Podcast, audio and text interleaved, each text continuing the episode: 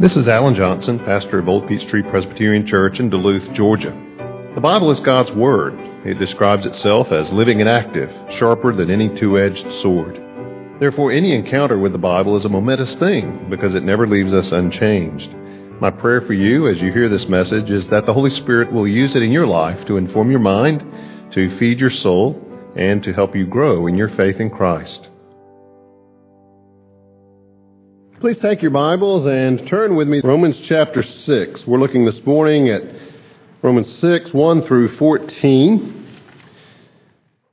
We're in a series called A Romans Christmas. We've looked at uh, the Savior's arrival from Romans 1 and the way that, uh, that Paul describes Christ's coming into the world, the Son of God and the Son of David. We looked at how the Savior reconciles from Romans chapter 5, that Christ came into the world not just to give us a holiday, but to purchase with his own death eternal life, forgiveness and eternal life, and reconciliation with God for all who believe in him. Well, this morning we're looking at uh, Romans chapter 6 on the topic, the Savior sanctifies. Because when Christ came into the world, he didn't come merely to save us, as if that weren't enough, merely to reconcile us to God, but to actually perform a work of transformation in us, to save us from our sins to holiness, from disobedience to obedience, from unrighteousness to righteousness. And so let's look this morning at Romans chapter 6 beginning in verse 1. Hear the word of the Lord. Paul writes, What shall we say then? Are we to continue in sin that grace may abound? By no means. How can we who died to sin still live in it? Do you not know that all of us who have been baptized into Christ Jesus were baptized into his death? We were buried therefore with him by baptism into death in order that just as Christ was raised from the dead by the glory of the Father, we too might walk in newness of life. For if we have been united with him in a death like his, we shall certainly be united with him in a resurrection like his. We know that our old self was crucified with him in order that the body of sin might be brought to nothing so that we would no longer be enslaved to sin. For one who has died has been set free from sin. Now, if we have died with Christ, we believe that we will also live with him.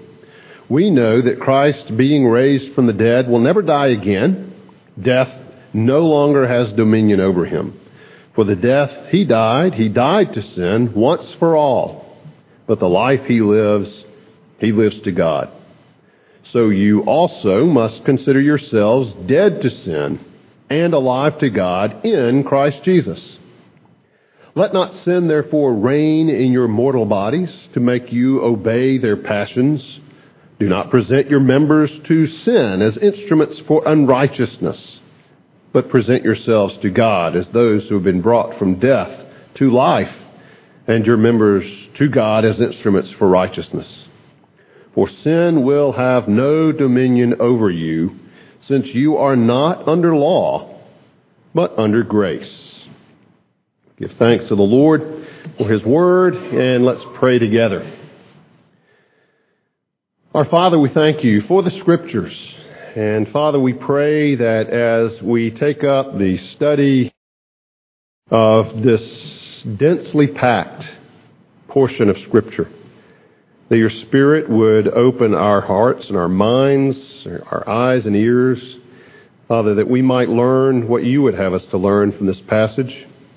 Father, we pray that you would humble us, pray that you would change us by your Spirit, by your word. For we pray it in Christ's holy name. Amen.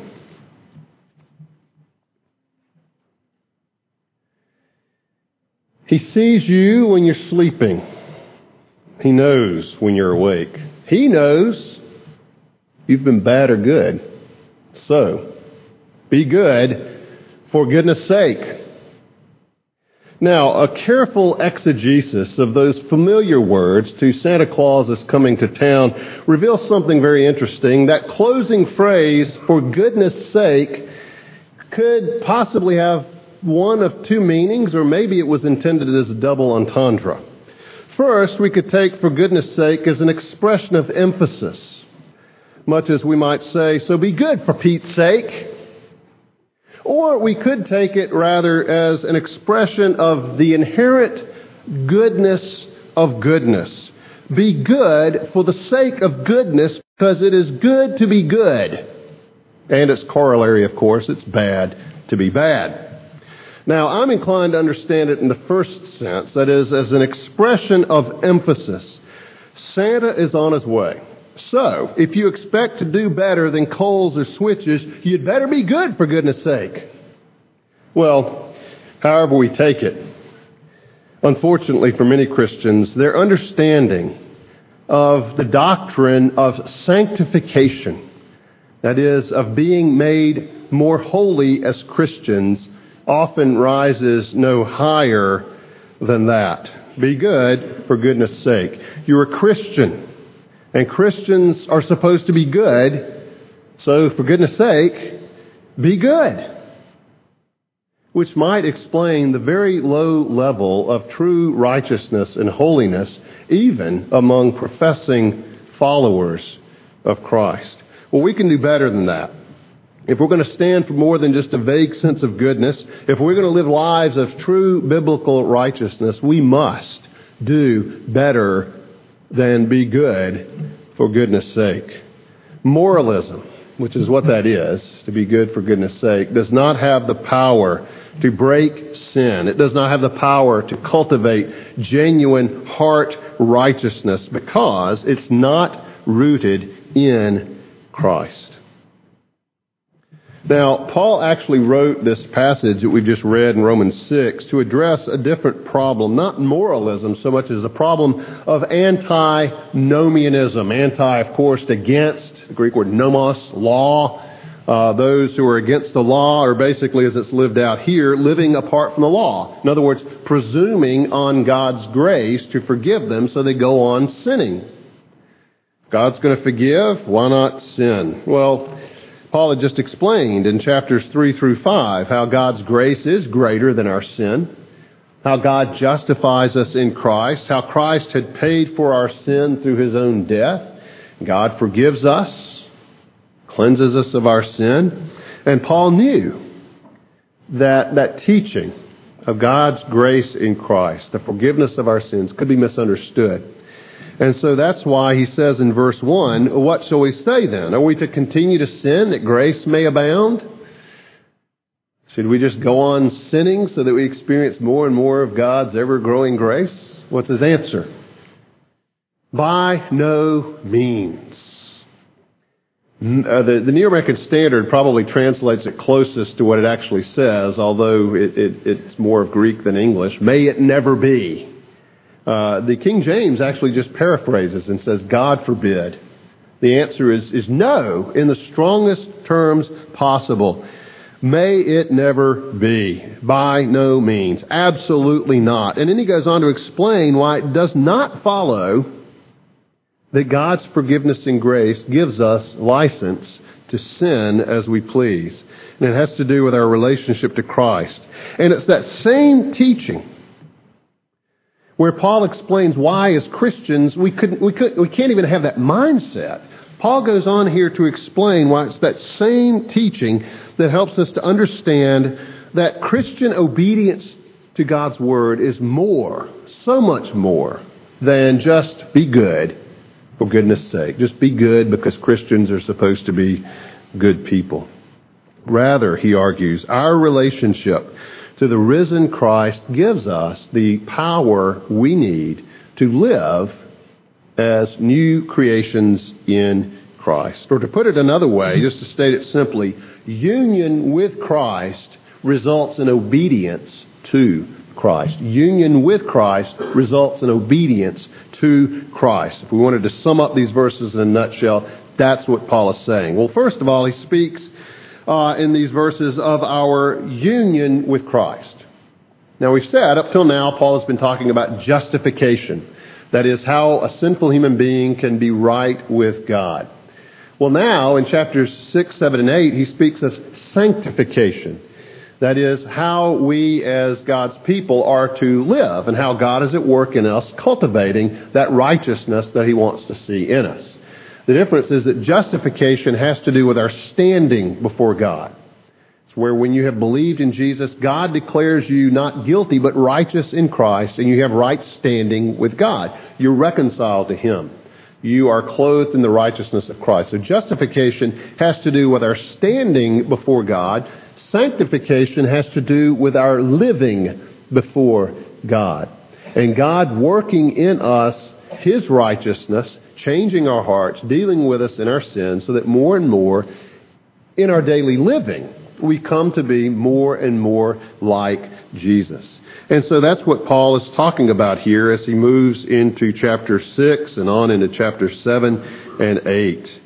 And the one inevitably follows the other. If someone is a Christian, they really is a Christian, has been justified and is right with God, their lives will be different. Their lives will change. Someone professes to be a Christian, and yet their life, eh, their life is exactly like their non-Christian friends and neighbors then we have to say, have they really been justified to begin with? They're not the same thing, but they do go together. If you have been justified in Christ, He is at work sanctifying you as you go along. Significant difference. Justification is something God has done to you. By His grace you believed, God declares you not guilty. That's not something you and I have anything to do with, other than by His grace we repented and believed but it's a declaration on God's part regarding you and your standing before Him. Sanctification, there is something for us to do. God has given us His Word. He's given us prayer. He's given us worship. He's given us the sacraments. And as we participate in those things and make use of those, what we call the means of grace, uh, God uses those to cultivate a heart for Him in us, a heart that results in, in a changed life. So you and I do cooperate with God in our sanctification by using those means God has given. That's why it's so important to worship on Sunday and be under the preaching and teaching of the Word. That's why it's important on your own to be reading and meditating in, in God's Word in a systematic way and participating in the sacraments and even fellowshipping with one another. God uses those things to cultivate holiness in us. Well, Paul's speaking here of our union with Christ. That's the amazing thing, is that as Christians, we have a union with Christ by the Holy Spirit that makes all the difference in the world, that transforms the Christian life from moralism, be good for goodness sake, to the new creation that we are in Christ. Well, in verses 3 and 4, Paul refers here to baptism. And our baptism is a sign of that union, that joining we have with Christ. Now, baptism has other meanings as well. It's certainly a sign of the washing away of sin. It's a sign of the life that the Holy Spirit has given to us, where we were dead in our sins. Now we are alive in Christ. But here, Paul uses baptism as that sign and seal of our being joined to Christ by the Holy Spirit. And Christians who are tempted to live loose lives to play fast with God's grace need to remember their baptism. And remember that that is a sign of their union with Christ. Now, that union has a couple of particular aspects that Paul talks about here. We are united with Christ. We're joined to Christ by the Spirit, first of all, in his death and burial. Look at what Paul says in verses 3 and 4. Do you not know that all of us who have been baptized into Christ Jesus were baptized into his death?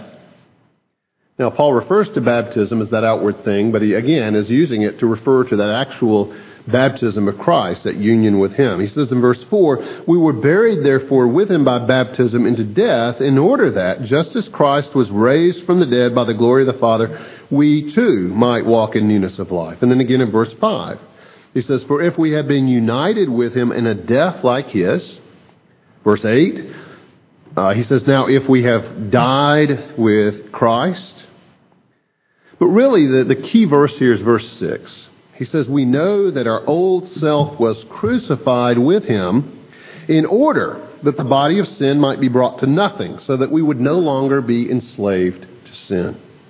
Our old self was crucified with him. Who's the old self? Well, it's you. As a son of Adam, as a daughter of Eve, it's you and your fallenness. It's not a part of you, it's who you were in your fallen condition. And Paul says that it's that, you as a sinner, you as alienated from God, rebellious toward God, was crucified and died with Christ.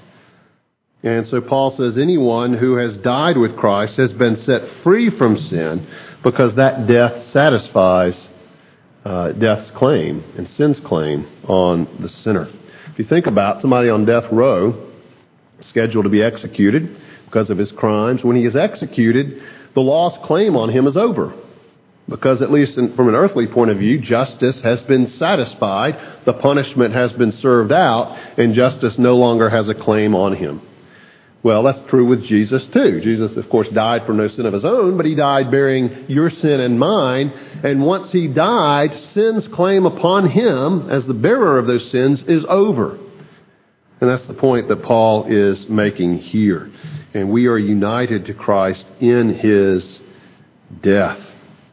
So that Paul could actually say in Galatians 2:20, I have died with Christ and I no longer live. Well, Paul was writing the letter. Uh, if he was dead, he was doing a pretty good job of putting pen to paper. Well, of course, he's not talking about his physical death. He's talking about the fact that he is united to Christ, and when Christ died, he participated in that by virtue of his union to Jesus with the Spirit. And if you're a Christian today, you did too. Your old self died sin's claim upon you, death's claim upon you has been satisfied in Christ, and you have died a very real death. And because of that, the power of sin over you has been broken. Because Christ died the death that sin required for you. Is that clear? We have to understand that. The Christian life is a matter of our having died, our old sinful self, been joined to Christ, died with Him on the cross. But that's not the only way Paul speaks of our being in union with Christ. He also says, says here we were united to Christ, thankfully, in His resurrection. Verses 4 and 5. He says, We were buried, therefore, with him by baptism into death, in order that just as Christ was raised from the dead by the glory of the Father, we too might walk in newness of life. And in verse 8 he says, Now if we have died with Christ, we believe that we will also live with him. But again, single out verses 9 and 10. Paul says, We know that Christ being raised from the dead, will never die again. Death no longer has dominion over him. For the death he died, he died to sin once for all, but the life he lives, he lives to God. Well, the Lord Jesus' death was a death in which we participate. But by the same token, his resurrection is a resurrection for us too, here and now. We died with him. Our old self has died, and we have been raised up to new life, resurrection life with him. And that makes all the difference. Philippians 3, Paul says it's his desire to share in the power of his resurrection. What does he mean? He means he wants to experience who he is now in the risen Christ, that Christ's resurrection was in a very real sense his own. And it comes with new life and a new power for obedience and holiness. That's true not just for an apostle. It's true for every Christian. It's true for you. It's true for me. So as Paul speaks here of our union with Christ, he's saying we died when Jesus died, we died with him, and that his resurrection from the dead was a resurrection for us too. Now, it is true that there is a more glorious resurrection that awaits us. We will physically die if Christ does not come back first but with his return, our bodies will be raised up, imperishable, incorruptible, and we will experience the fullness of that resurrection life. But we do very much in principle and in fact enjoy it now. Even though we still live in this present evil age, even though Christ has not come and made all things new, as he will one day, you and I, as Christians, are citizens of the age to come, living in this present evil age. That's why Paul can say, "You are, if anyone is in Christ, he is a new creation." You see, it's so much more than just willpower. So much more than saying, "Yeah, I'm a Christian. I just got to hunker down, try harder." You have been fundamentally changed. You have been profoundly transformed if you are a follower of Christ, if you are in Christ. Now, does that mean we never struggle with sin again? No, of course not. Your own experience teaches you that. The scriptures teach you that. The fallen nature, though its power is broken, can still seem very strong. Plus, we develop lifelong, or maybe at least long time, habits. We get into ruts, carve trenches that can be very difficult to get out of. Whether it's our behavior or whether it's the, uh, the patterns of our thinking about ourselves and about the world and about God and, and all kinds of things. But the reality is this in Christ, we have the power to say no to those things. Though their pull on you may be very strong, you have the power to say no to those things. That power has been broken, and you do now have in Christ the power to be obedient to Him. Sin's claim upon you has been broken. Its power has been canceled out. Well, if that's true, this union with Christ that Paul speaks of here, uh, union with him in his death and burial, union with him in his resurrection to new life. Well, Paul goes on to speak here that this union with Christ inevitably results in obedience to Christ. And he talks about this in verses 11 through 14. Uh, as we look at these verses, actually one verse apiece, you can see four elements here that are involved in obedience to Christ on this basis, not of our own self will or self effort, not on pulling ourselves up by our own bootstraps in terms of our sanctification, but rather how do we live now in light of that truth that we have been crucified and raised to new life in Christ? What does genuine Christian obedience, righteousness, holiness look like? Well, four elements of it here as Paul describes it. The first, in verse 11, is that of reckoning. Look at Verse 11. Paul says, So you also must consider yourselves or reckon yourselves dead to sin and alive to God in Christ Jesus. If this is true, it means that you see yourself in a new way. You think differently about yourself. Now, notice that Paul does not command us to be dead to sin and alive to God. That's understood. That's presupposed because of what he's already just said. That in Christ we did die to sin. In Christ we have been raised to a new life in our, in our standing, in our relationship to God. No, he doesn't command us to do it. He says, consider yourself to be in this condition. But also don't misunderstand him. He's not saying that by merely considering it to be so makes it so. He's talking about a reality. That if you were a Christian, your union with Christ has uh, led you to participate in his death and resurrection. So see yourself that way. Reckon yourself, consider yourself, count yourself now to be what you are dead to sin, alive to God in Christ Jesus. You see, we're not just playing mind games. This is not just some helpful psychology that if we just think this way, it makes it easier or makes it happen. No, we're to think this way because it is so because it is the new reality for the Christian. You've died and been raised to a new life. There is a new principle, new power at work in you, and God has given you His Holy Spirit. You participated in that death and resurrection. Christ suffered and enjoyed, and now you are a new creature, and you are to see yourself in that light. So that's what Paul is saying here in the first place. The second element that Paul describes here in this new obedience in Christ is not just reckoning, but refusing. Look at verse 12. Do not present your members to sin as instruments for unrighteousness, but present yourselves to God as those who have been brought from death to life. In verse 12, he says, Let not sin therefore reign in your mortal bodies to make you obey their passions. Do not present yourself to sin as instruments for unrighteousness. Well, refusing well, as a new creature in Christ, you are in a position now, and you have the power now to challenge sin's efforts in your life. You, before you became a Christian, sin has its way with you. You were in its power. But now that you're a Christian, sin's power has been broken, and you have the ability, you have the opportunity to look at the temptation to sin, to look at sin and say no. As he says in verse 13 or verse 12, I will not let sin reign anymore. Sin has been dethroned. There is a new king reigning, ruling in my body to make me obey his will, not the passions of sin. You revolt against sin's usurping rule. Paul puts it this way in Titus chapter 2 saying essentially the same thing. He says, For the grace of God that brings salvation has appeared to all men.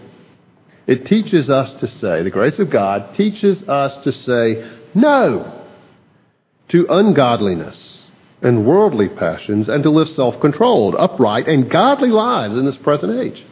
You experienced that? The reality of God's grace in you that when you're tempted to sin, say, No, I am no longer under the power of sin. In God's grace, I have the I have the, the, the power now to say no to that, refuse to bow to sin's demands. Third uh, element here Paul speaks of is that of redirecting. Verse 13. Not presenting ourselves to sin, but presenting ourselves to God as those who have been brought from death to life. Uh, the, the members of our body to God as instruments for righteousness. That's in accord with what Paul teaches elsewhere putting off the old man, putting on the new man. It's not just saying no to one thing, it's saying no to one thing and yes to something else, yes to something better. So redirecting our efforts from serving sin to serving Christ. We have a new master, we dedicate ourselves to his glory. And then the last element here in, in this biblical sanctification, righteousness, is that of reassurance. Verse 14. For sin will have no dominion over you, since you are not under law, but under grace. Paul knows. In fact, in chapter 7, he goes on to describe his own struggles against that residual fallen nature. It's not easy. This power is real, but the struggle is often not easy. And so Paul gives us this reassurance when the struggle seems hard. Sin does not have dominion over you. It may feel that way at times because we're so used to that. But the fact is, it no longer has power over you. And grace here, the law can't do that. The law only condemns. The law only aggravates our sinfulness. But God's grace, and by that he's just referring to all that God has done for us in Christ, has set us free. We're justified. He is at work to sanctify us. His resurrection life as our resurrection life. And we are now freed from that bondage to live a new life in Him. So do you see why to Paul the idea that we just go on sinning that grace may increase is so repugnant? Or why the Christian life is merely a matter of trying to be good for goodness sake when there's so much more, so much more richness, so much more depth to it? It's a sin to presume on God's grace. It's dangerous to presume on God's grace. It's also dangerous to try to live the Christian life apart from Christ. See, many Christians understand Jesus died for their sin, but then they think it's up to them to take it from there and live a holy life. It's true of the Christians in, in Galatia, where Paul wrote in Galatians 3, verse 3, he says, Are you so foolish? Having begun by the Spirit, are you now being perfected by the flesh? In other words, having been saved by Christ, are you now pressing forward in your own efforts and your own strength? You see, that kind of Christless self reliance leads to one of two things it leads to pride and self righteousness for those who seem to succeed, or it leads to despair for those who don't. If we're just left to our own efforts. No. We're justified by God's grace in Christ. We're sanctified by God's grace in Christ. We died with Him, been raised to new life in Him, and now as new creatures in Him, we live in obedience to Him. Perfectly? No. But you see, even our being led to repentance when we sin is an instance of His grace at work in us. So perfectly no, but perceptibly, yes, there will be change. We work at it, we develop it, we use the means of grace, but if you are in Christ, you will be a different person from the one you once were. You see, the Savior whose birth we celebrate is the Savior who sanctifies, who makes us holy makes us obedient in our day to day living. He sees when you're sleeping. He knows when you're awake. He knows if you've been bad or good. So be good because you, Christian, have died with Christ and been raised to new life in Him.